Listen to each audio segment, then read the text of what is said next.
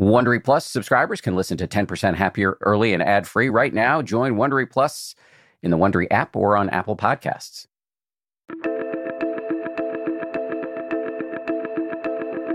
This is the 10% Happier podcast. I'm Dan Harris.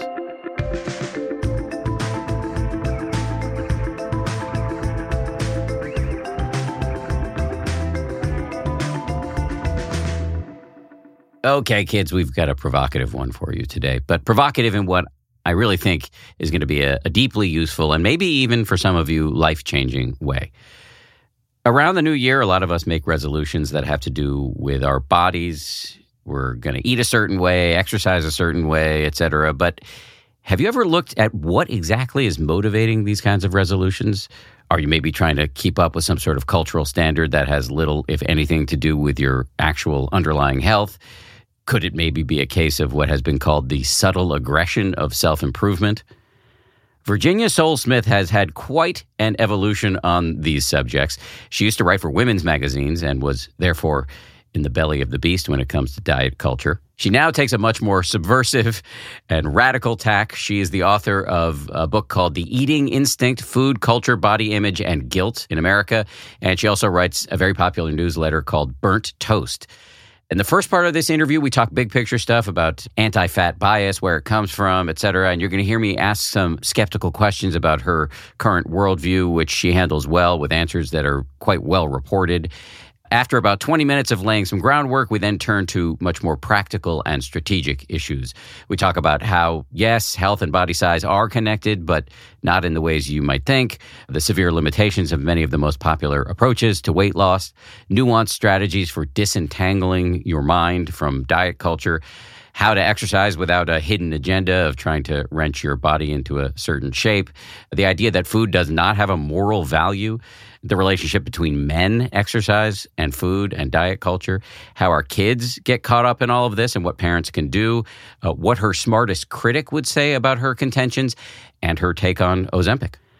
Just to say, this is part two of our latest iteration of an occasional series that we do called Get Fit Sanely.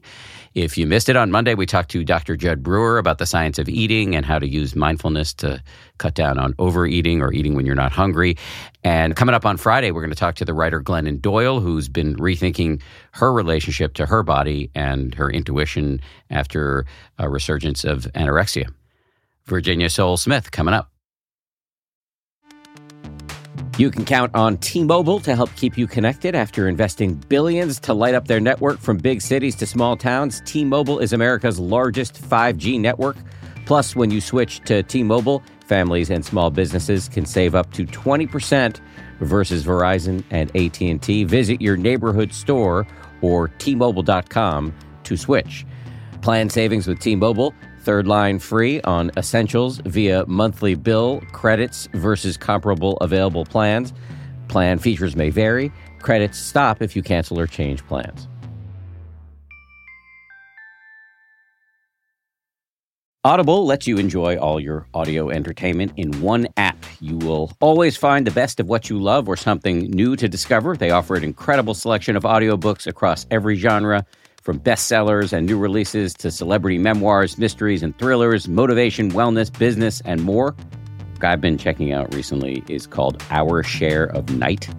It's technically, I guess, a horror, but it's definitely literature. I mean, it's incredibly well written, absolutely fascinating, and it really does rhyme with some of the themes that we explore uh, on this show. I highly recommend it, although I'm only uh, through the, the first 15, 20% of it, but already I highly recommend it. As an Audible member, you can choose one title a month to keep from the entire catalog, including the latest bestsellers and new releases. New members can try Audible free for 30 days. Visit audible.com slash 10% or text 10% to 500 500. That's audible.com slash 10% or text 10% to 500 500 to try Audible free for 30 days. Audible.com slash 10%. As they say at Amica, empathy is our best policy. Whether you need auto, home, or life insurance, they're ready to help you protect the things that matter most to you. They're a mutual company, customer owned, in service to you. Amica representatives are here when you need them, and you can take comfort knowing a real person will be there on the phone to take care of you. because the greatest measure of their success is your satisfaction.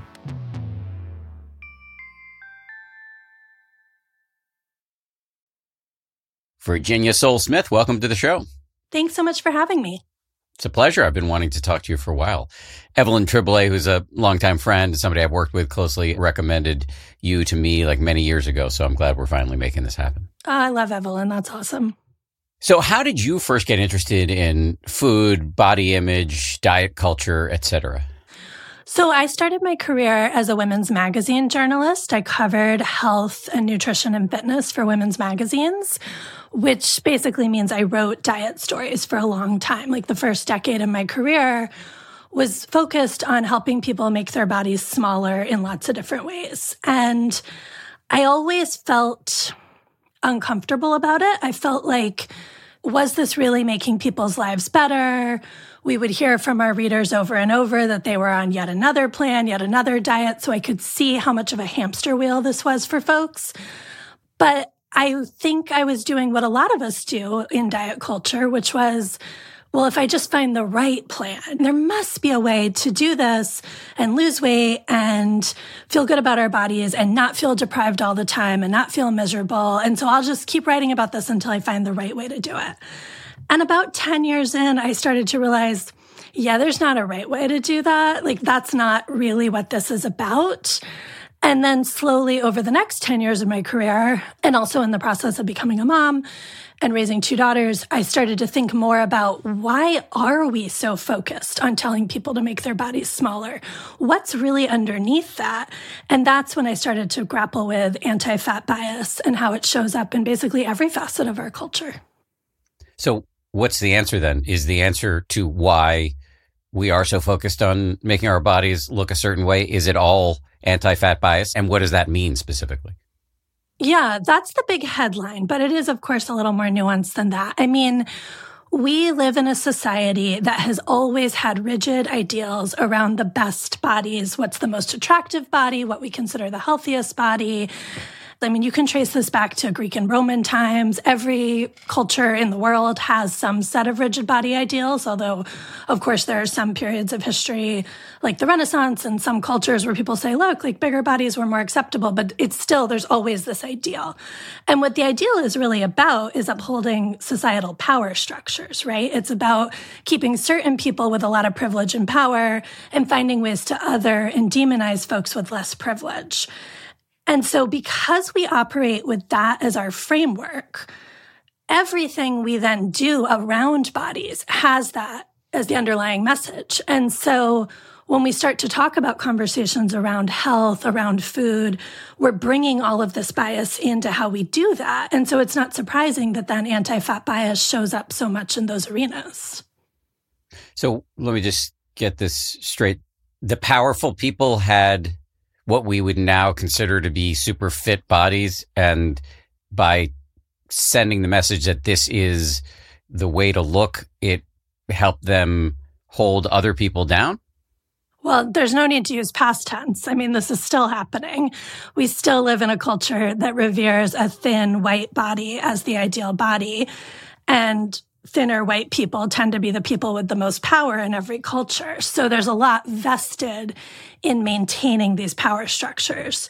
And so the reason I think we focus so much around bodies is because we also operate under this big misconception that body size is something we have total control over, that if you just work hard enough and try hard enough and are disciplined enough and find the right plan, everyone can be thin, right? Like we know not everyone's going to be white, but we think everybody can be thin.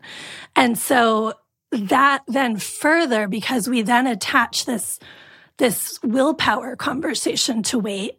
And we attach this idea that like you just need to work harder. Now we've made it an ethical and a moral issue. And so then anyone in a bigger body, we can say, well, they're just not trying hard enough, or maybe they're not educated, or maybe they're lazy, or in some other way deficient. And so those misconceptions about how body weight works, which is really rooted in the original science done on weight and health, mm. That's what allows us to perpetuate the bias, but tell ourselves, well, no, this is just about being healthy. This is just about being a good person. I'm not being biased. I'm just focused on like what it means to live a good life. Yeah, I want to get into all that. I think that's fascinating the notion of willpower and the idea that our bodies can change perhaps more than we think they can. But just back to the roots of this, and you say it stretches all the way into the present day, but I just think about, you know, there are avatars of white male power that are not slim or fit. I mean, Donald Trump, Henry VIII. It's not like everybody who I can think of who's powerful in our society looks like an Adonis. But how many women who are powerful in our society are allowed to be fat? How many black people who achieve power in our society are allowed to be fat? White men are given a lot more leeway around bodies. They mm. still, I mean, white men still struggle with diet culture. They still face a lot of pressure around bodies. I think while I am in no way a fan of Donald Trump. I think the rhetoric around his body often becomes extremely toxic and counterproductive to criticizing his politics. But yeah, when you look at who's in power, pretty much the only category of person we allow to be fat. And even then, it's going to be the subject of late night talk show jokes. It's going to be something that gets made fun of on social media.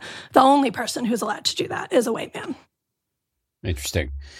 There is a book that was recommended to me by the aforementioned Evelyn Tribole, and I think she heard about it from you that talked about the sort of racial roots of anti fat bias. And the book is called Fearing the Black Body. Yes, by Sabrina Strings. Yes. Yes. Walk us through that thesis, if you don't mind. Yeah. So Sabrina String's work has been absolutely groundbreaking on this. Da'Shaun Harrison is another scholar um, that folks should look into if they want to dive deeper into the intersection of race and weight bias. But what Sabrina really did in that book is trace how if you go back to when slavery officially ended in the United States, that is around the time that we see the body ideals become increasingly thinner. And the reason for this is because as Black folks were no longer enslaved, we're looking at having more power in society. White folks in power had a major incentive to continue to other and demonize Black people and especially Black women. And so anti fat bias is inextricably linked with white supremacy. It's really an offshoot of white supremacy. That's why we're talking about, you know, who in power gets to be in a bigger body and it's never Black women. So that's that's really what she traces from times of slavery into modern day. And you can see this over and over in the way bodies are talked about, looking back at historical artifacts, books, and media of the time, and then on into how we respond to Lizzo's body or Oprah's body, you know, and seeing the conversation today. You mentioned Lizzo. Is she um, would you call her the exception that proves the rule? People seem to be really excited about her body positivity. And I know that's a phrase that you have some concerns about, but that seems to be one of the reasons why she's so popular is that she's comfortable in a larger body. I think it is a big reason why she's so popular. She's articulating something that a lot of us have felt for a long time. And it's hugely encouraging to see someone with her talent get recognized and celebrated in the way that she has been. And at the same time, if you look on any of her social media posts, you see hundreds, if not thousands, of comments critiquing her body and saying really hateful things about her. So she is a super talented musician. She is also known for being a champion of body positivity, although recently she's also had some complicated work stuff going on. But she is constantly having to navigate anti fat bias and anti black racism every time she goes on stage or does an interview or shows up on social media. Hmm. So, yeah, she's both like, look, we're making progress, and also, look, we're still fighting this battle constantly. We'll get to your concerns about body positivity in a few minutes, but let me just stay again with anti fat bias and its roots. How does all of this play out? Are there smoke filled back rooms where people who look like me, frankly, skinny white guys, are dreaming up a conspiracy to hold people down by holding this up as an ideal, or is it more nebulous and amorphous than that? I think people often don't realize the extent to which anti fat bias exists within them. I think, you know, when I was in women's magazines and writing diet stories, I would have told you that I was completely committed to helping women feel really good about their bodies, that I was a feminist who believed all our bodies were valuable. It seemed to me at the time that the best way to do that was to make us all slimmer and then we could feel good about our bodies. And that was my anti fat bias that I hadn't yet reckoned with or started to unpack. That was me thinking that, frankly, that the safest way to exist in this world in a woman's body is to conform to beauty ideals, that that's a way to achieve power. And so I think it's a lot of things for folks. Do I think there's a back room? I mean, maybe at Novo Nordisk, the manufacturers of all the weight loss drugs, there's certainly profit driven reasons that people market diets and weight loss drugs as aggressively as they do. There's a lot of money on the table. But I also think in terms of each of our own relationship with this issue, it's a lot more to do with the fact that we have learned from the time we were young children that it is not really safe to exist in a fat body in this world. Whether you were a fat kid or a thin kid, you saw the fat kids get bullied. You saw how they were treated differently and othered on the playground, and you've seen that intensify year after year. And so it's a logical response to think, well, the best strategy is to avoid doing that, especially when we also have this misconception that it is avoidable. So I think it's a lot of people's own stuff coming up and our own emotions around this. You know, it's a really emotional topic for folks. It gets into stuff your mom said to you when you were a kid. Mm-hmm. It gets into, you know, so many different deep areas for people.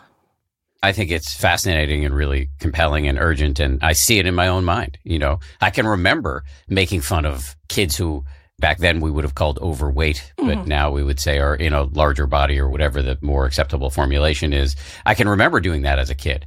I can see what happens in my mind. I try to be reasonably mindful of the judgments, the starburst of thoughts that come uninvited when I encounter somebody with a larger body and really have to sort of watch that come and go and not act out of it. But it's still there. That conditioning is still there. I think it's very powerful. I think that what was motivating my question though was more a sense of like, when you talk about the roots of anti-fat bias and you talk about the Greco-Roman times or the end of slavery and I'm just wondering like what was the mechanism? Do you think people actually specifically thought up the idea to hold up an ideal body as a way to hold others down or did it just happen in a less organized fashion than that? That's a really good question. I think that there were some pretty conscious efforts around it. I think when you look at the way beauty is described in the Bible, for example, or in, you know, any historical text you might examine, I think you can see these repeating themes of women in particular should be small and ethereal and feminine and over and over these messages that feminine equals small and delicate and that there's something animalistic or uncouth or manly about being in a larger body. And when you see how that dovetails with, again, who has held power in society, who has been the decision makers, it maybe wasn't a conscious decision of every white man alive in 1868 or whatever, but I think it certainly was recognized as an important strategy. And I think mm. there were people who were pushing it fairly consciously aware of what they were doing. I think mm. there's no question that today, major weight loss brands like Weight Watchers and Noom and all of the different diet trends we see come and go. Yeah, those are folks sitting in rooms saying, we know how insecure women are about their bodies. We know how important weight loss feels. And we are selling them a solution that we know from our own data doesn't work and that will get them to buy into it over and over again. You use the word fat. I struggled just a moment ago with, you know, what's the right way to describe somebody in a larger body and I got a little awkward about it. But when you talk about it, you actually unabashedly use the word fat. Why and what are the rules here? Yeah. So I and a lot of folks who identify as fat activists consider it really important to reclaim the word fat. And I should say, you know, for folks who are just listening to this, I live in what I call a small fat body, meaning I wear plus size clothes. I have a BMI in the obese range but I am not the level of fat where it is difficult for me to sit on airplanes or fit into public spaces. So there's sort of different terms like people talk about small fat, mid fat, super fat to recognize what level of anti fat bias they deal with on a daily basis. For me, it's around medical treatment and it's around clothing access. But for folks who are in bigger bodies, it's around hiring practices and navigating public spaces and like really daily living is impacted by the chronic experience of anti fatness. So the reason it's so important to talk about that as a spectrum, to name it and to use the word fat is because it's our way of saying, this is just a body trait about us. This is the same as me saying I have brown hair or I'm of medium height. And yet we have imbued this word with so much negativity. We have weaponized this word against people for so long. And so if we can reclaim that word, if we can say, no, it's just a neutral descriptor, it's actually a perfectly fine way to have a body, then we could take some of that power out of it. We can make it so one of my favorite fat activists, Ragen Chastain, always says, like, the bullies can't take your lunch money anymore hmm. because now you've said, like, yeah, that word doesn't hurt me. And I think, you know, lots of marginalized groups talk about the importance of reclaiming slurs against them. And so this is the way we do that. I will say, I think for folks who are in what we call straight size bodies, that would be you, Dan, people who can fit into straight size clothing and don't need plus sizes or, you know, have very minimal experience, direct experience with anti fat bias. I think often an even more neutral term is saying something like larger body, bigger body, because a fat person talking to you doesn't know what you mean when you say fat, right? Like it means something different to everybody. Not every fat person wants to reclaim fat or that doesn't feel appropriate for everybody. I think it was an easier process for me because I had a lot of thin privilege as a kid. I didn't directly experience the playground bullying that a lot of fat kids do. So for me, it's been about embracing this identity as an adult, which is a really different process than it is for someone who's like, no, my whole life that word has been used to hurt me. Mm. So it's not for us to say everyone needs to say fat. I think the best thing we can do is A, talk about people's body sizes way, way less than we do. Like you don't need to be commenting on someone else's body most of the time.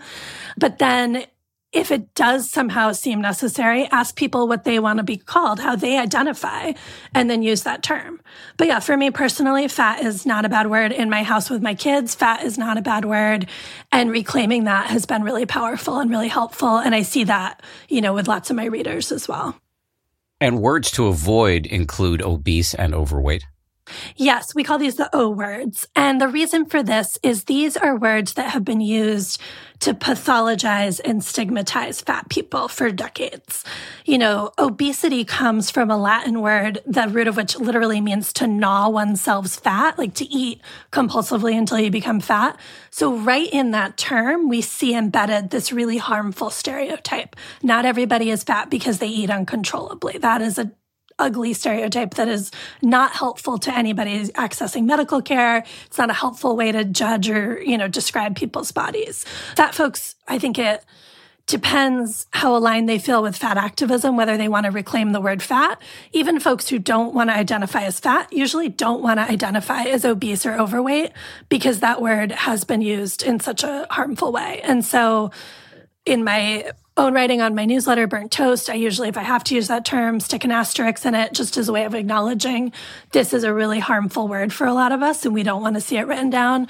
In the medical research, in the way doctors talk about this issue, we unfortunately have not made very much headway. So it's difficult as a journalist writing about these issues to report on it without using that term. But it's something I, I try to be really mindful of.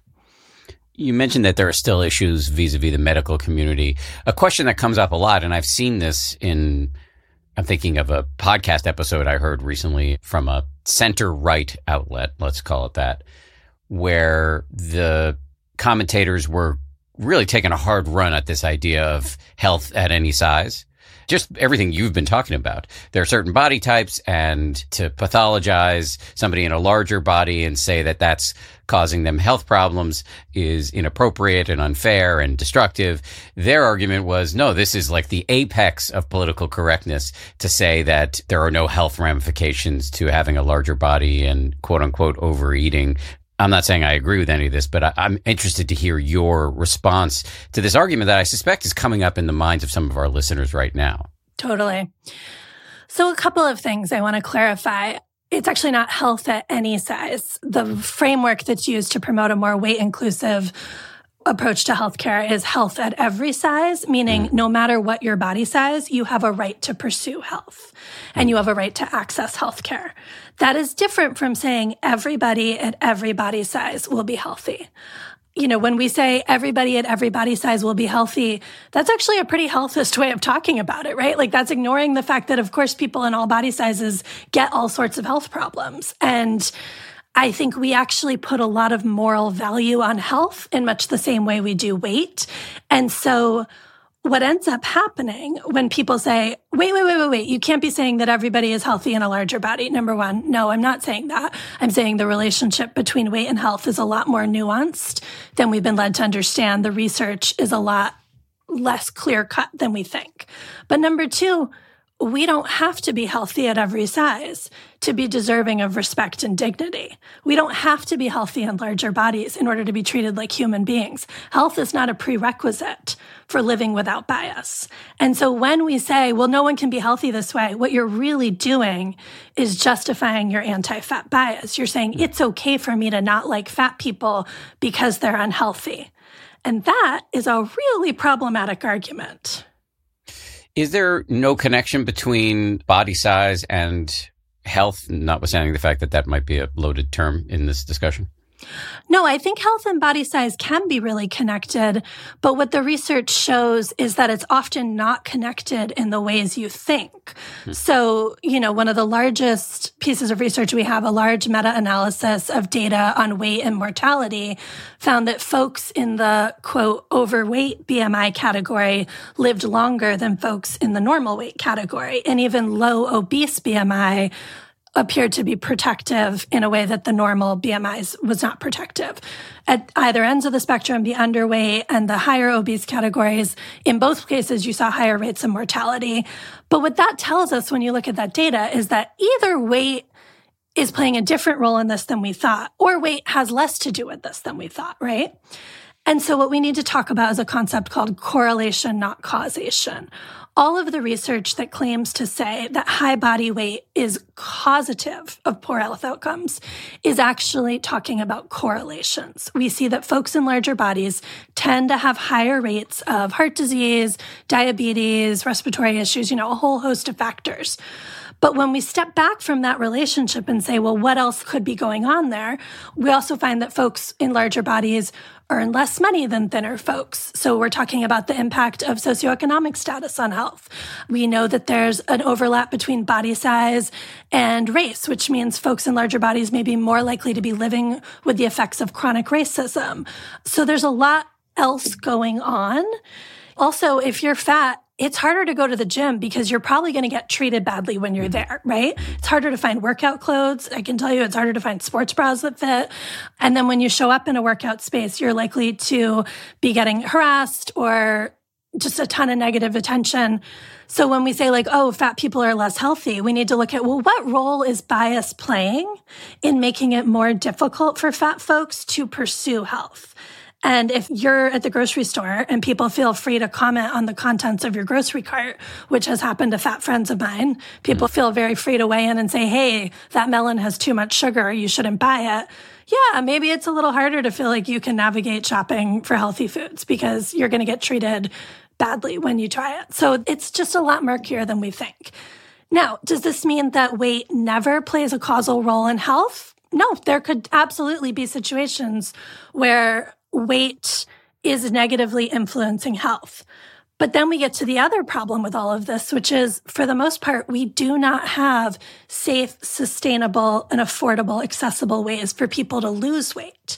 So even if weight is an underlying cause of poor health outcomes, when we look at the high failure rate of dieting, when we look at how experiences of chronic weight loss take a toll on people's physical health and their mental health, raising their risk for disordered eating and eating disorders, we have to say, well, hang on, why are we pushing weight loss as the solution to this health issue when we don't actually have a safe and effective way to do that for most people.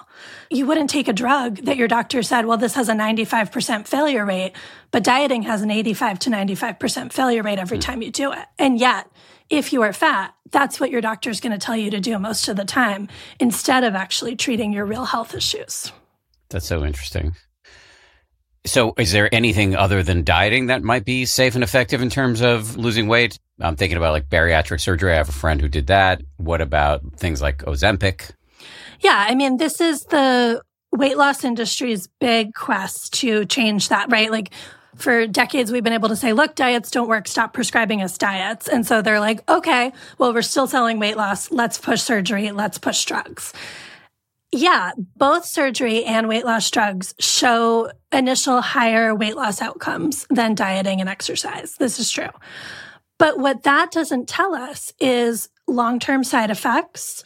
It doesn't tell us how the experience of undergoing bariatric surgery or living on a weight loss drug might impact your relationship with food, your relationship with your body. There's a whole host of mental health outcomes.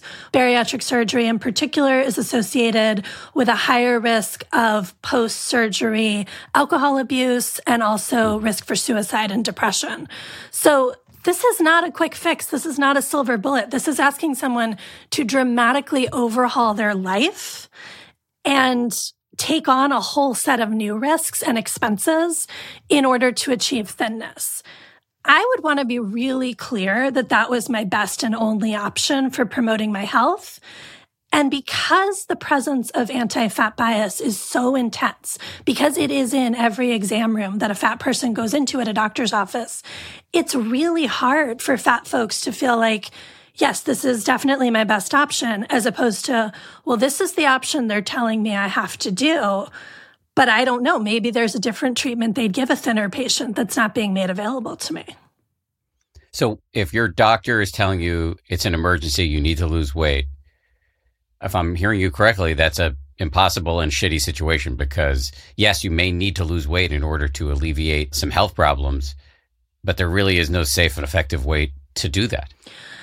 I mean, it is a shitty situation. And I want to be really clear. Like, whenever we talk about this, I am not telling anyone what to do with their individual bodies or health. This may be the logical step for some folks to take. This may even be a good and health promoting step for some folks to take. But what I'm concerned about is the discourse around weight loss is so entrenched and this bias is so prevalent. I don't feel like we're getting the chance to make these choices without that being major contributing factors. I mean, often folks are told they need to do this in order to access the real health treatment, right? Like women are turned away from fertility clinics if they have a higher BMI because doctors think they're too hard to work on. They'll be harder to get pregnant.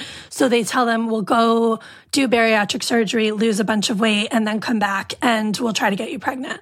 Well, if you do that, you're now spending two years, and we know time is a huge factor in fertility, all this money, all this stress on the body to undergo the weight loss surgery before you can even begin to get the medical treatment you tried to show up for.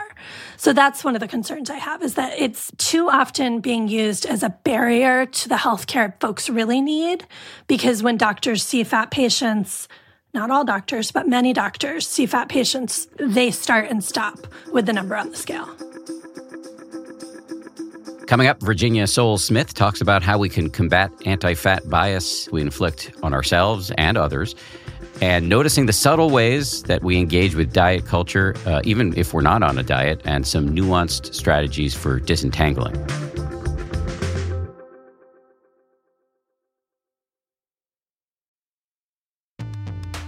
The weather is getting warmer. Time to ditch my jackets and sweaters for shorts and tees.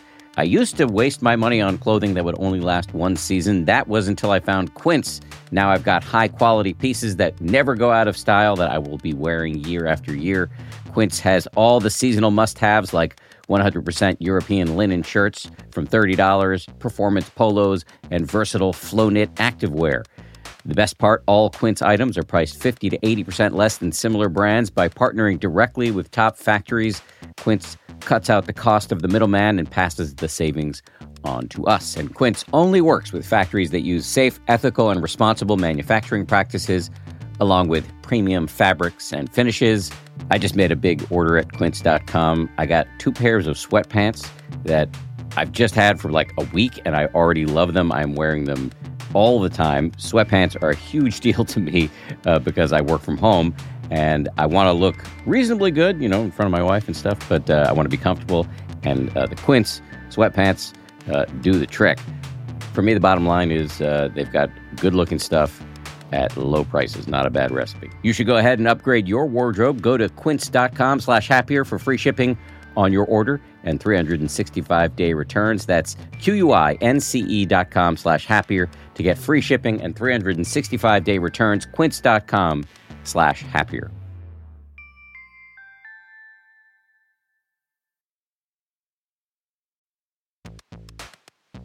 We're driven by the search for better. But when it comes to hiring, the best way to search for a candidate isn't to search at all. Don't search, match with Indeed. If you need to hire, you need Indeed.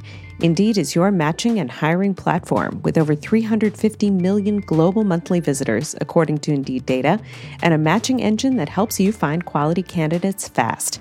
Ditch the busy work. Use Indeed for scheduling, screening, and messaging so you can connect with candidates faster. And listeners of this show will get a $75 sponsored job credit to get your jobs more visibility at Indeed.com slash happier. Just go to Indeed.com slash happier right now and support our show by saying you heard about Indeed on this podcast. Indeed.com slash happier. Terms and conditions apply. Need to hire? You need Indeed.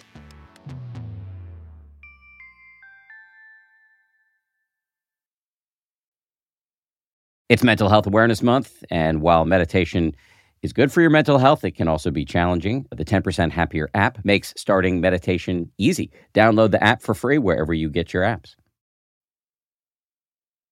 What do you recommend that we, whatever our body size happens to be, that we can do to combat anti fat bias as we inflict it on ourselves. In other words, uh, judging our own bodies, obsessing about our own body size, and comparing ourselves to people on Instagram or in any form of media.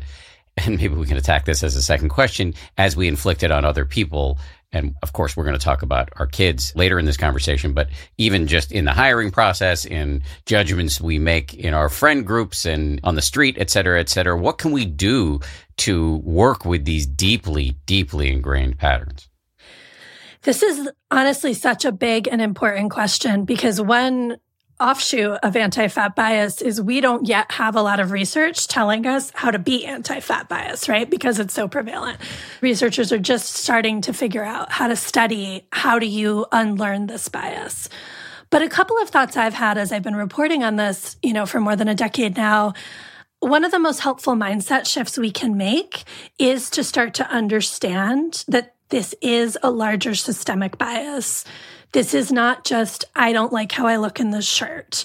It really is, I don't like how I look in this shirt because I live in a culture that has told me since I was born that any sign of fatness is a sign of moral failure and a lack of willpower and all of these other things. And so starting to shift your thinking from, I feel bad about my body to, I'm in a culture that has taught me to feel bad about my body that can really help because now you're putting the blame where it belongs, right? You're taking it off yourself and you're putting it on the industries and the cultural norms. And I think similarly, when we start to think about how is my bias showing up when I engage with other people? I mean, number one, if you're a thin person, don't ask your fat friends to tell you how to do this, right? Like, this is your work to do. But just start to notice when it comes up and think to yourself, how much is this person's body size leading me to assume that they are less informed than me on a subject? How much is this person's body size leading me to assume they aren't as qualified for this job? Or sure, they say they work out, but do they really? How much can they work out if they're still built like that? Start to notice where you are deciding things about other human beings based on what you're seeing. And then I think a useful sort of thought exercise can be to think, well, if this person was gay or if this person was black, if they were marginalized in a different way, would I be okay with the fact that I just made all these assumptions about them based on this one trait? And this is not to say that like we've solved racism or homophobia. We absolutely haven't. But I think a lot of us are very mindful of trying to really actively unlearn those biases and notice when they come up. And I think you can use the same strategy to start to understand how you approach fat folks. Yeah, I like that a lot. I mean, in some ways, this is like the last acceptable bias. You know, it's like you're not going to get canceled, or at least maybe now you will get canceled, but until recently, you wouldn't get canceled for calling somebody fat. Well, I'm just always mindful of that because it is one of the last acceptable biases. Then I think about ageism or healthism or, you know, anti-disability. Like I think there's still a lot, you know, so I'm just always mindful of like, let's not say it's the only last acceptable bias because that's probably just my bias, meaning I'm not noticing something else. Fair point. But for sure, it's on a list of like, you can make these jokes and walk away from them in a way that other biases we have a little more cultural awareness of now just to say, I like your idea of replacing, you know, doing this thought experiment of would I be thinking these things if the issue was something a little bit more salient in the popular consciousness. I, I, my son is eight and he's really into football, and we've had a lot of conversations about why it's a in my opinion, and I think I'm not the only one who has this opinion, not a good idea to be naming professional teams after indigenous tribes. Right. And I often say, well, how would you feel if we called them the rabbis? Mm. And that seems like a similar approach. You're taking something yes. that we already commonly agree on is not the right move and moving it into yes. this arena. I love that. I described a little bit before my amateurish little process here, which is to use my mindfulness, my meditation skills to notice when I'm having and it's wild when you really pay attention to this. When I'm having thoughts about other people that are just coming, you know, in a flurry, uninvited, and to try to just let them come and go without criticizing myself too much, but not acting on them. How does that sound as a way to try to at least not be a major contributor to the problem? I think it's a really awesome first step. I actually did something similar you know, when my older daughter was around two and I was really starting this unlearning work, I made a comment in front of her one night about my own body and she repeated it back to me. And I had this moment of like, oh, this is how I pass it on. I say mm-hmm. terrible things about my body. And then my daughter, who's probably going to be built like me, is going to grow up internalizing all of this. So this has to stop. And so I did that same kind of thing for about a year and a half. Every time I would have a negative thought, before I would verbalize it, I would stop and notice where's that coming from and what's really underneath it and do that process. And it was wild how many times a day I had to do that in the beginning. Like it was a lot. Again, women's magazine casualty here. So like yeah. this stuff ran deep. But it did really help me start changing that voice in my own head, changing my relationship with myself. And it rippled out to like doing the same thing with other folks. And yeah, I think it's a great starting point. So let's stay with you for a second because that's the other side of the coin here. There, the two sides of the coin, at least that are in my mind right now, is you know how anti-fat bias results in you treating other people, including maybe your kids, in a way that's not so helpful. And the other side is how you are talking to yourself and treating yourself and your own attitudes about your body and food. How did you work through that process? Where are you now? What would you recommend, et cetera, et cetera? You know, like I said, it really did start with this mental process of just noticing how often I was hard on my body. And then from there, I started to think like, well, if my body is not to blame, like what's really going on?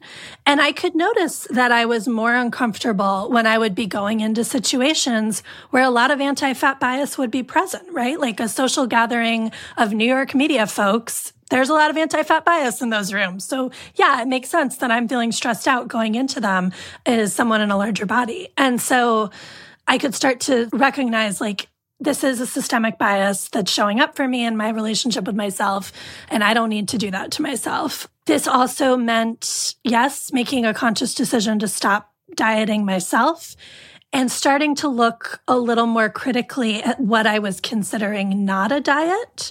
I think this is a very common step for folks. Like you'll say like, well, I'm not dieting anymore.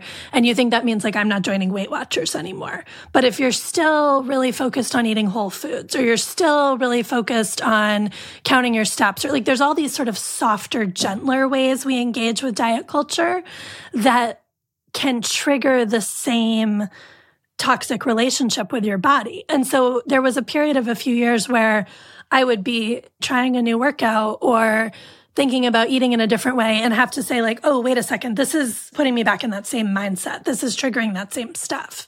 And that's hard because, you know, sometimes it's something you really have convinced yourself is a great idea and you have to be willing to step back from.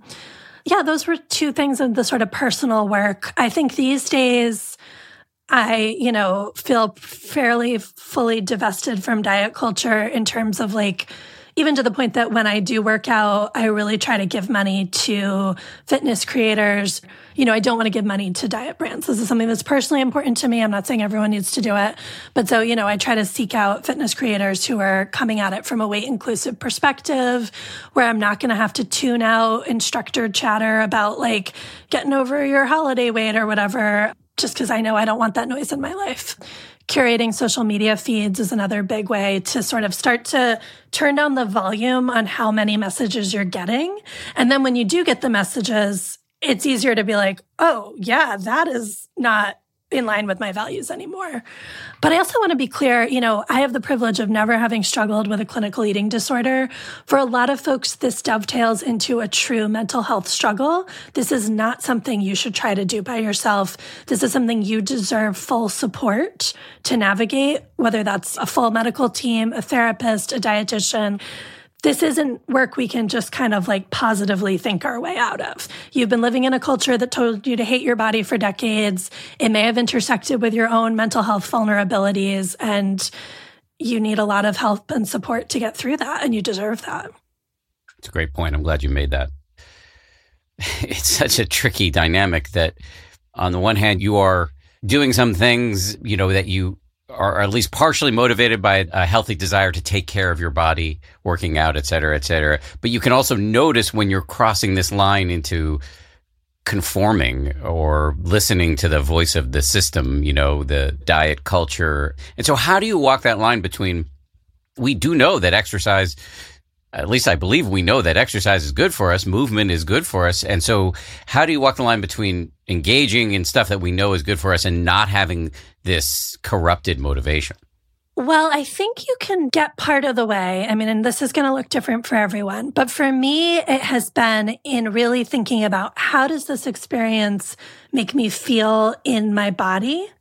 So if I am trying to do a workout that feels impossibly hard, that if I skip a day, I feel really bad. I skipped a day. That seems like in order to really do successfully, I should dramatically change how I eat. And also, this is an activity that has a very specific body ideal, and I am miles away from that body ideal. And now I'm starting to feel bad that I don't have the right body for whatever sport I'm trying to do. Like all of that is a sign that, well, yeah, moving your body might still be really good for your physical metabolic health. The mental cost of this relationship with exercise is starting to tip the balance away from any of those physical benefits. And we know that people who exercise in more disordered ways are more likely to get injured. They're more likely to increase their risk for also having eating problems it does not benefit your health to engage with dieting and exercise in these aggressive, restrictive, punitive ways.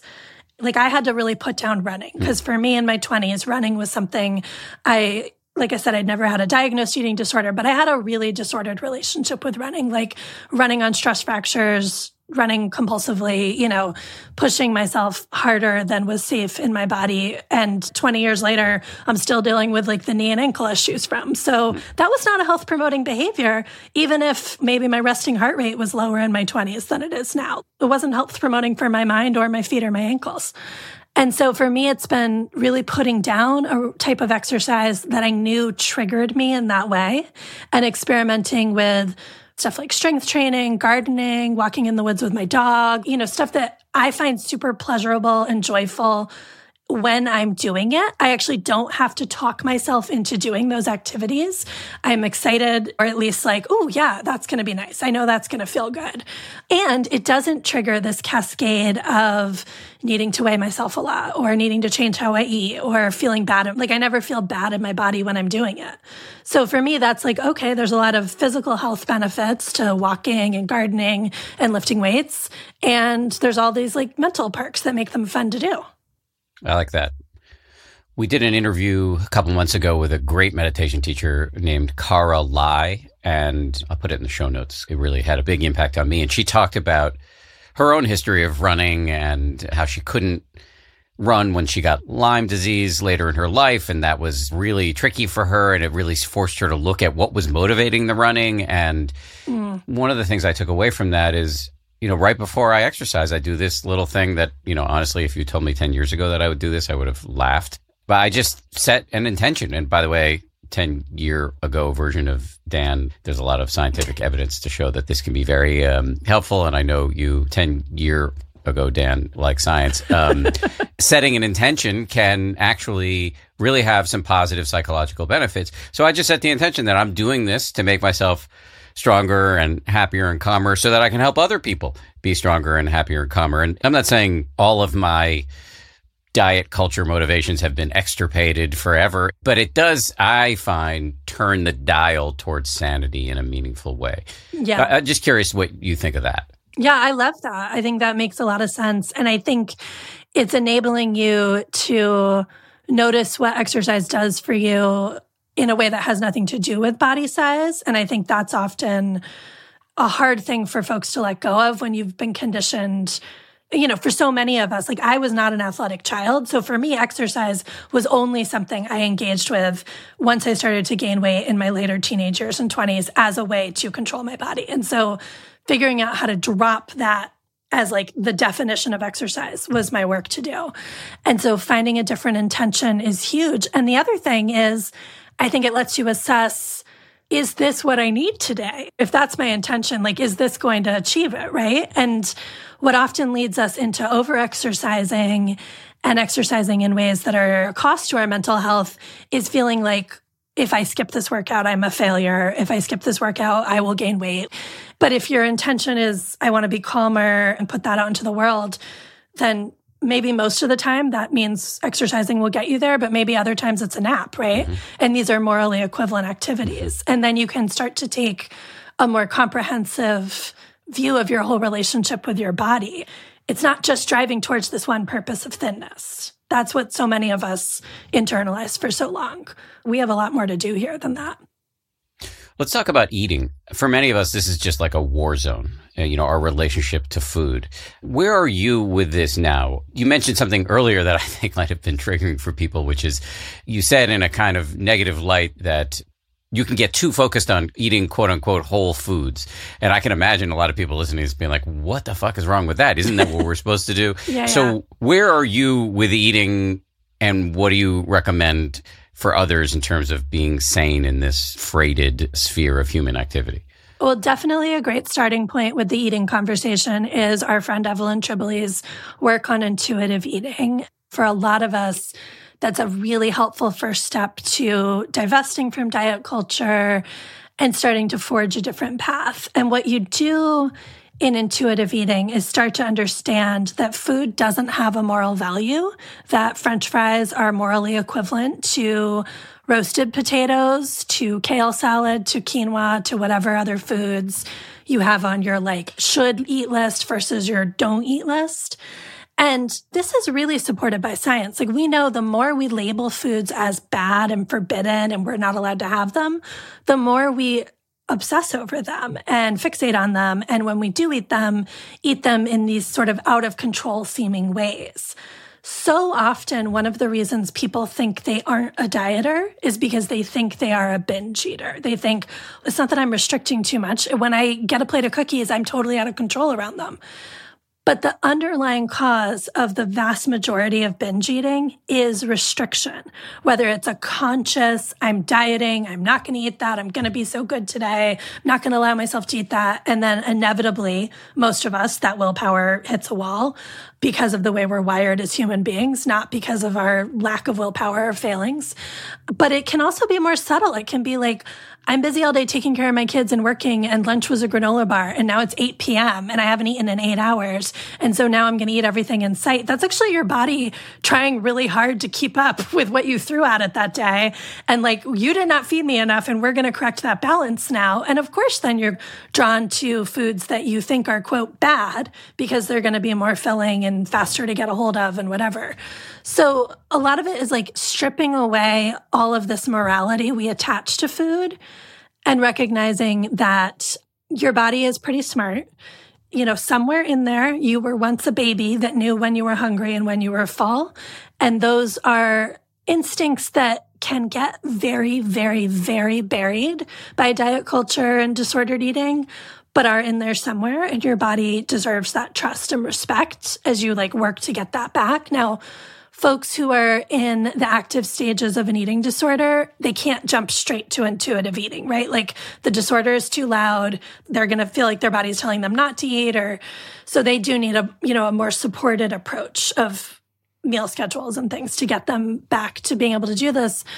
But for a lot of us who had a more recreational relationship with dieting or even a part-time job with dieting as I think a lot of people can identify with starting to give yourself full permission to eat is just a radical shift that will lead you to notice all sorts of things. And yeah, in the beginning, it's for sure going to mean that you're going to want to eat all the foods you didn't let yourself eat for years because your body is like, well, finally, we can do this. But over time, you're going to notice you're going to be able to sort of tune into what you really like and dislike. And the really interesting thing about nutritional science is we don't really have a lot of good data. I mean, we know that, of course, fruits and vegetables are healthy. I'm not telling people not to eat fruits and vegetables, but we also know that when people have enough food to eat when they are properly fueling their bodies, the micro details of like how much iron do you need and like all these sort of details that we can get really hung up on, those tend to work themselves out. So you don't actually need to be obsessing so much about a perfect way to eat. And yeah, eating whole foods is a great thing to do if that's in your budget, if you have time to cook, if you like them, you're going to enjoy sharing meals with your loved ones. That's all great. But if you need other options, that's great too. Yeah, just to say, intuitive eating is a rich, vast subject, and we've done many episodes on it, and we'll continue to do many episodes on it. And for people who want to go deeper, there are links in the show notes, and I highly recommend it. And I've gotten a lot out of it personally. I consider that this is my eating religion, uh, and has been for a while. But I will say, you know, I'm I'm I'm trying to think think three or four years into working with Evelyn directly, uh, I still struggle with it. So I'm curious, you know, are there times where you feel like you can get weird around food or disordered around food even today? I'm just trying to think because I don't want to say a flip no. And then later I'll be like, oh, I forgot to tell him about the thing. Um, for the most part, no. For the most part, food is a source of joy in my life it's also not by any means like the only joy or something I spend a ton of time and emotion on at this point. I mean, I am a mom of two daughters. So a lot of my relationship with food these days is making family meals happen. And when you add in the complicating factors of feeding children and all of their preferences, you know, it is a treat for me to get to just pick what I want to eat purely like, what am I going to have for lunch? Like, that's delightful when my kids are at school. But a lot of how I think about food now is I'm feeding three of us. I need to like think through how we're all getting fed and how we're getting our needs met. So that changed it a little bit. But I think, no, bottom line for me, food feels joyful. If I eat something that diet culture would have told me was quote unquote bad, and I eat a lot of it because it tastes really good and I haven't had it in a while or whatever. I'm having a day and it's nice to eat cookies. I'm pretty able to say, like, yeah, that might have been what I needed today. And okay. Or even if it wasn't what I needed today, it was a day. And tomorrow will be another day and I'll eat different foods. And I do notice, you know, I kind of eat a wide range of foods. Like, if I haven't had a salad in a few days, I'll be interested in a salad. You know, I definitely see that ebb and flow. But for me, taking the morality out of it and taking the restriction out of it has just opened up a lot of possibilities. So now it's like this fun thing that is helpful and certainly important. I mean, I'm really crabby when I'm hungry, so I'm not going to skip lunch ever. But it's not something that I feel a lot of stress around for myself personally, which is which is nice. But again, I want to just name like if that's not your experience, if you've been working on this, it's okay to need more support. This is really hard stuff. And for a lot of us, it takes a long time. What about self consciousness and self criticism around body size for you? You mentioned going to New York media parties and feeling self conscious back in the day. Does that never happen anymore? Do you never pass a reflective surface and find yourself judging yourself harshly? No, I think that's still there. That's probably the harder one for me. Like, because I was not a hardcore dieter, rebuilding my relationship with food, I think, was more straightforward. Exercise was a little trickier. And then honestly, a lot of where it shows up is wardrobe anxiety. Hmm. It is harder to find clothes that fit when you wear plus sizes, so your options are limited. And yet, you know, I work in an industry with a lot of focus on style. I also like clothes. It's fun for me to pick out cool clothes. And so that can become a place where I put a lot of that. But at least now I have the awareness of, oh, I'm getting anxious about what to wear and I'm taking it out of my body but it's really the fault of this system that the fashion industry, despite the fact that 60% of American women wear plus sizes, most brands I like to shop at don't carry my size anymore. And I think, again, that helpful pivot, whenever possible, you can name who the real bad guy here is. It's never your body. And, you know, we touched on body positivity a little bit. And I think the limitation of body positivity is that we stay focused on all this personal work and we think, well, if I could just love my body, it would all be okay. And what that does is number one, it's not terribly realistic, right? Like for a lot of people, these wounds are so deep. Loving your body may feel really out of reach for a really long time. But number two, it turns the whole thing into this personal responsibility project, which again is diet culture, right? Like it's not our responsibility to love our bodies and therefore be free of diet culture. We have a, I would argue, like a human responsibility to try to change the system. It's not like I am somehow failing in a bad person if I'm feeling bad about my body today. It's like, yeah, I'm having a logical response to existing as a fat woman in this culture.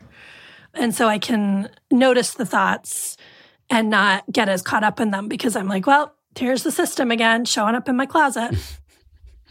Something else you mentioned, maybe it was only an oblique reference, but the relationship between men and diet culture. The first thing I ever read from you, I believe in your newsletter, Burnt Toast, was sent to me by Evelyn Tribole, who we keep referencing. And I, I thought this was so spot on about how men do biohacking. They track their calories, they track their heart rate. Women do this too, but a lot of the guys I know are like, really into this stuff. They're tracking their sleep, they're tracking everything. I go out to dinner and lunch a lot with dudes and you know watch how they obsess over the shit they order and it seems like a minefield for people who are not at least traditionally thought of as having disordered relationships with food and their body and your argument if i'm restating you correctly is that this biohacking or the posting of our abs on Instagram or our latest workout on Instagram is all just disordered eating gussied up as something else. Yeah, it's been given the gravitas of science and of the fact men are doing it. We expect women to hate their bodies because even if you're sort of skeptical of what I'm saying about patriarchy and white supremacy, you've just known enough women. So you know that women hate their bodies because this is how women talk about it and it's normalized. We don't expect men to hate their bodies. And that has a couple of major consequences. One is when men are struggling with eating disorders or with any kind of disordered relationship with food and exercise, which millions of men do, it gets ignored or dismissed or even reinforced. When Gwyneth Paltrow talks about her diet, people are like, oh my God, Gwyneth Paltrow and the bone broth, that's crazy. When Jack Dorsey talked about intermittent fasting, all these people were like, oh my gosh, it seems so smart and evidence based. And I guess I should do intermittent fasting. Like, there's a gravitas we give men around this subject that means if they're really struggling, they're getting told they're right. And that's mm. super unhelpful. And the normalizing of it also means if you have kids in the house and dad is counting his macros or doing his Ironman training and getting really obsessive about carbs, kids are noticing all of that. And, and this is why I put a chapter on dads in my book, Fat Talk, because it's really common when I interview folks about their relationship with bodies. The first thing they tell me about is what their mom said. But then as we get deeper into the conversation, it's like, oh yeah, dad was there too. And there was all this other stuff. And because we give men this free pass, just in all the ways of like being somehow the less influential parent, women are conditioned to be more in charge of food and meals and all of that. We aren't thinking about the fact that this is still a trusted, loved adult in the house. And what are they modeling to kids? So yeah, it's really complicated. And it means that men really don't have a language to talk about this very easily. And that was really clear when I was reporting the book and I would interview men for that chapter. they could tell me lots of facts about their workouts. They could explain to me about closing all the rings on their Apple watches and tracking their macros and all da da da. da. But when I would say, like, how does this make you feel? And this is like painting with a little bit of a broad brush, but I can tell you when I ask a woman that question, we talk for like 35 minutes. And when I ask a man that question, there's just this heartbreaking discomfort. It's hard for them to access. That has so much to do with how we're conditioning boys. You know, anger is the only valid emotion. And, you know, it just gets into so much else in our culture around how we socialize gender. But it's, it's definitely something I'm super concerned about that I don't think we've figured out a good way to talk about. And a big reason for that is I don't see enough men in this space. Like, I really appreciate that you want to have this conversation because I don't see enough men talking about their own struggles, naming and reckoning with anti fat bias. You know, I can tell you 98% of my readers are mm. women. And that has always been the case. And yeah, I come from women's magazines, but like, I'm not writing for women's magazines anymore. But the men aren't coming to the table on this in the same way. Coming up, Virginia talks about how our kids get caught up in diet culture and what parents can do, what her smartest critic would say about her various arguments, and I ask her about her take on Ozempic.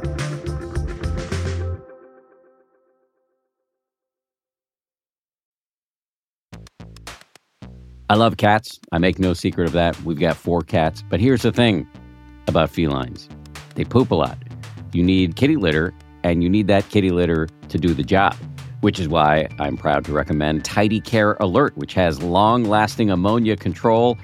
So your house or your apartment or your yurt or wherever you live does not smell like you have four cats or however many cats you happen to have. No judgment here. It's low dust and lightweight, which means no lugging heavy bags of cat litter up the stairs. And it's from the brand most often recommended and personally used by veterinarians. Tidy Care Alert uses color changing crystals to detect potential concerns and help put your mind at ease. Let Tidy Care Alert help keep an eye on your cat's health.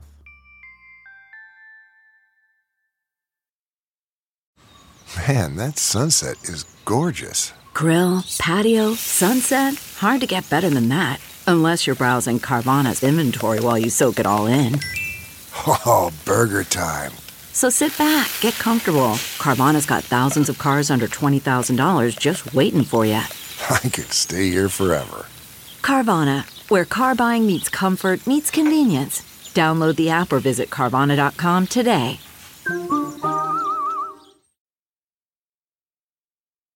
You did bring up kids, and your most recent book is called Fat Talk Parenting in the Age of Diet Culture.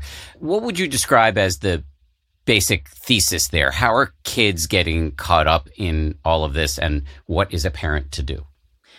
So, I think what we're really seeing in parenting today is that a lot of us are very aware we want to do things differently than how we grew up. You know, if you were a kid in the 80s or 90s, you were inducted into diet culture at quite a young age. You were given a lot of really strict messages around food and your body. And I think there's been a real reckoning where we're recognizing the harm that caused. But for so many parents, they don't know what to do instead. And that's because while they're thinking, I really don't want my child to struggle the way I did. I really don't want my child to have an eating disorder. But in so many parents' minds, there's this unspoken thing of, but I also don't want them to be fat. And again, that's a logical reaction to a fat phobic culture, right? Like you're recognizing that that makes life harder for your child and you want to protect it. But if we as parents are saying, so my job as a parent is to do everything I can to prevent your fatness or correct your fatness, what we're saying to our kids is that the bias is true, that their body is the problem. Mm. And so what I'm doing with this book is helping parents really understand where that bias comes from, how they can start to unlearn it, and then really look at how it shows up in all of these arenas of family life where it just has no business. I mean, it shows up for kids on the soccer field with the way coaches talk to them. It shows up in the classroom with comments teacher makes, the cafeteria, but it also shows up in our family dinner table. You know, it shows up if your kids are watching you try on clothes and not like how they look. So it's really important that we as parents start to name it and notice it when it's happening and then think about how do we change the conversation let's get down to brass tacks. You've got a kid at the table who won't eat their vegetables. What do you do? You accept that that child is going to take a long time to learn to eat vegetables. One of my favorite studies is this soup study where they told half the kids, you have to finish your carrot soup in order to get dessert. And the other half of the kids, they were like, here's the soup, here's the dessert, do what you want, no pressure. The kids who were told you have to finish your carrot soup ate less of the soup, liked it less, like rated it as tasting terrible, and wanted the dessert far more than the kids who were given the freedom to try the soup or not try the soup. It is so hard and annoying to do this. Believe me, as someone who feeds children every day, it is a maddening, labor intensive project. And I am not saying I have all the answers, but I do think the research is so clear that pressure and restriction is what breeds fixation and disordered eating. And that when we step back and give kids the space to explore lots of different foods on their own terms, they get there. But that may look different. That may not mean every child grows up to love broccoli, right? And the good news is you can survive as a human being not liking broccoli. Like it's going to be okay. But over time, kids will get to the place they need to get what they're eating, where they can eat different foods, they can meet their nutritional needs, and they feel confident and safe in their bodies. And that's the other piece of it. When we heap on all this pressure and restriction on kids, what we're telling them is don't trust your body. You're getting it wrong. You can't listen to yourself. And when you think about like where you and I have tried to get to with intuitive eating, if we're starting with kids at a young age saying, don't listen to yourself, listen to me, eat how I'm telling you to eat, we're basically programming kids to grow up and turn to diets because they have not learned to trust themselves. They think of food as this thing they need to outsource to someone else. I remember my dad once telling me that the hardest part of being a parent was letting his kids make their own mistakes. I don't think yeah. he was referring to eating there, but what I think you're saying is we just got to stop the pressure, stop the restrictions, let kids eat what they want. And that may involve a lot of frustration and nail biting and watching them gorge on things that we've internalized as sinful, et cetera, et cetera. But ultimately, they will find their way. Yeah. And it's not to say that food is a nonstop free for all in your house. Like kids do need structure. A child is able to cue into their own hunger and fullness cues. They know what tastes good for them. They have preferences, but they don't have the cognitive capability to plan and grocery shop and cook dinner and clean up and like do all of those steps. They need our support to tell them like where meals happen, what time meals happen. So, you know, a model that I often direct folks to is called division of responsibility. It was developed by an eating therapist named Ellen Satter. And it really talks about putting some structure in place so that kids can rely on the fact that food will be available at meal times. And so you would serve a range of foods at dinner and that will include foods you know your kids will eat and enjoy, but it might also include some foods that they're still learning what they think about them. And then you let them decide from what you've offered, which they're going to eat and which they're going to go back for seconds of. They're still getting presented with these other foods that you're hoping they may learn to like, but you're not going to die on the mountain of Brussels sprouts anymore. You're going to say, like, Brussels sprouts are on the table. Also, here are cheese and crackers. So if you ate the rest of dinner, I know you're not going to starve and we can enjoy our meal. And that is a tricky shift. But I think what it comes down to is thinking about how can I use structure to make sure my child is getting enough to eat and that they can trust their body and feel safe in their body instead of how do I put enough rules around the dinner table to get my kid to eat vegetables? With our son, who's almost nine, we've really allowed him to have as much dessert as he wants. And as a result, he doesn't. I mean, I was at lunch with him just two days ago, and dessert came. We were with a bunch of his cousins, and they don't get much dessert, and they were going nuts. And my son didn't have any. Didn't mm-hmm. was just mm-hmm. not hungry. So that has really worked for our son. However, we still do at dinner time say like you got to finish your cucumbers if you want dessert or sometimes we'll say, don't leave the table, you know, just have a few cucumbers, please. But it sounds like that is something maybe we should drop. Well, you know your kid best. You know what's working or not working in your house. I think different kids respond to pressure differently. You are putting some pressure on him there for sure. You're yeah. saying like finish yeah. your cucumbers. Again, when we look at the research, the requirement to finish cucumbers does not teach a love of cucumbers. It teaches kids that cucumbers are the thing I have to get through in order to get to the thing I really want to do, whether that's leave the table or have dessert or whatever. So if your goal is a child who loves cucumbers, I don't know that that's going to get you there. However, is it like damaging your child, setting him up for an eating disorder? Probably not in the larger framework of everything else you're telling me. I have one child who has to put food on her plate herself. Like she will feel really pressured if I plate her meal for her. And I'm, I'm, less so now, she's older, but like for a lot of years, like if I was like, here's your dinner and it's all on a plate, she would kind of freak out and feel overwhelmed and not want to eat that food. Whereas I have another child who, if I say from the bowl on the table, do you want some of this? She will always say no. But if it's just on her plate, she happily eats it and enjoys it. Mm. So like some of it is getting to know your own kids' rhythms. She does well with a plated food. It's like fewer decisions. She's a little overwhelmed when I'm offering, like, do you want this? Do you want this? She's like, no, stop. That's too many choices. But if it's there, great. You made decisions for me. But the other child needed a little more control of like, that's not going on my plate till I say it goes on my plate. And if bottom line, my goal is a kid who enjoys food on their own terms and feels safe and trusting of their body whether or not they eat the cucumbers is sort of irrelevant to my mission. So that's why I'm taking this approach. But your mileage may vary. Feeding kids is hard, and we all have to try a lot of things. You've made a lot of points in the course of this discussion that I imagine are challenging for people talking about the roots of anti fat bias, talking about the fact that diets don't work and that we need to rethink how we're relating to our bodies, how we're relating to food, talking about how we feed our children and some of the ideas there about loosening restrictions, et cetera, et cetera. What would your smartest critic say about your various contentions? So, I think some of my smartest critics on this work have absolutely been other fat people and folks who live in fatter bodies than mine and deal with anti-fat bias in a, a, both a more chronic way than I do and more nuance to it for their lived experience. And I think it's been interesting as the conversation around Ozempic has heated up. I think a lot of us in the fat activism community and the anti-diet community were very quick to say, this is a new way the industry is pushing weight loss on us. We don't need to fall for it. Like this is the same old tactics.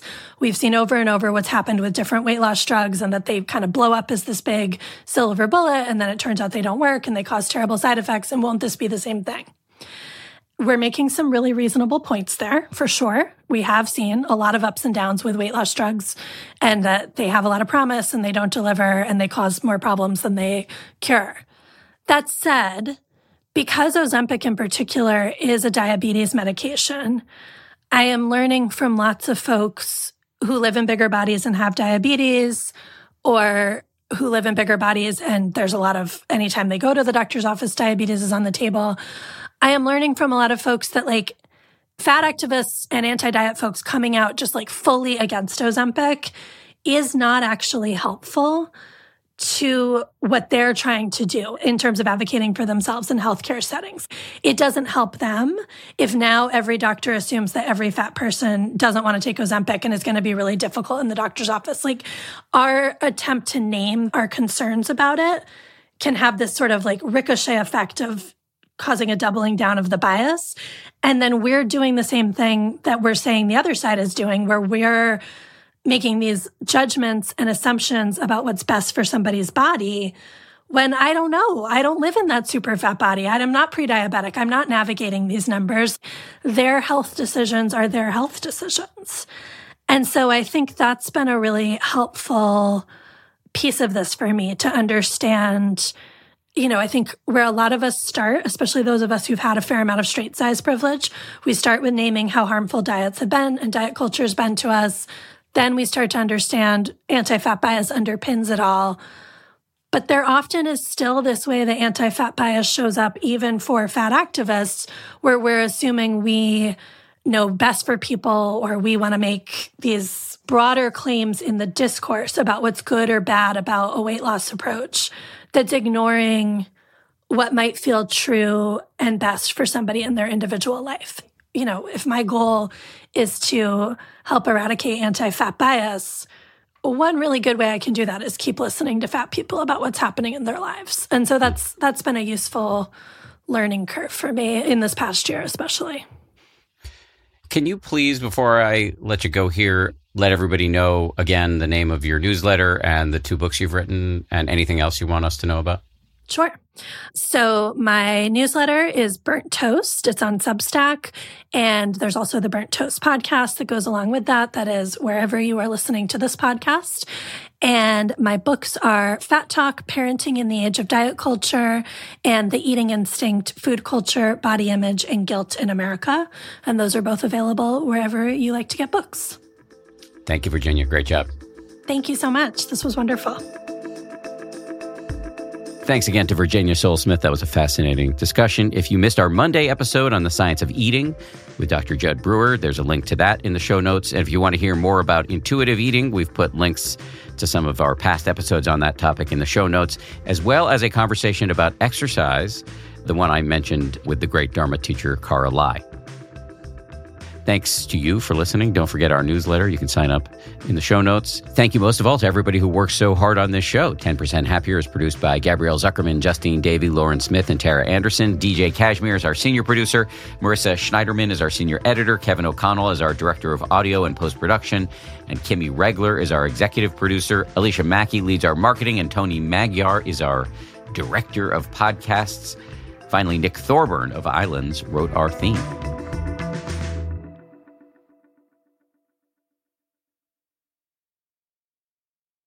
If you like 10% Happier, and I hope you do, uh, you can listen early and ad free right now by joining Wondery Plus in the Wondery app or on Apple Podcasts. Prime members can listen ad free on Amazon Music. Before you go, tell us about yourself by filling out a short survey at wondery.com/slash survey. I'm Shimol Yai, and I have a new podcast called The Competition. Every year, 50 high school senior girls compete in a massive scholarship competition. I wouldn't say I have an ego problem, but I'm extremely competitive. All of the competitors are used to being the best and the brightest, and they're all vying for a huge cash prize. This will probably be the most intense thing you've ever gone through in your life. I remember that feeling because I was one of them. I lost. But now I'm coming back as a judge and also a kind of teen girl anthropologist. Because if you want to understand what it's like to be a young woman in America today, the competition's not a bad place to start. Hopefully, no one will die on stage tonight. From Pineapple Street Studios and Wondery, this is The Competition. Follow The Competition on the Wondery app or wherever you get your podcasts. You can listen to The Competition early and ad-free right now by joining Wondery Plus. For more than two centuries, the White House has been the stage for some of the most dramatic scenes in American history. Inspired by the hit podcast American History Tellers, Wondery and William Morrow present the new book, The Hidden History of the White House. Each chapter will bring you inside the fierce power struggles, the world altering decisions, and shocking scandals that have shaped our nation. You'll be there when the very foundations of the White House are laid in 1792, and you'll watch as the British burn it down in 1814. Then you'll hear the intimate conversations between FDR and Winston Churchill as they make plans to defeat Nazi forces in 1941. And you'll be in the Situation Room when President Barack Obama approves the raid to bring down the most infamous terrorist in American history. Pre order The Hidden History of the White House now in hardcover or digital editions wherever you get your books.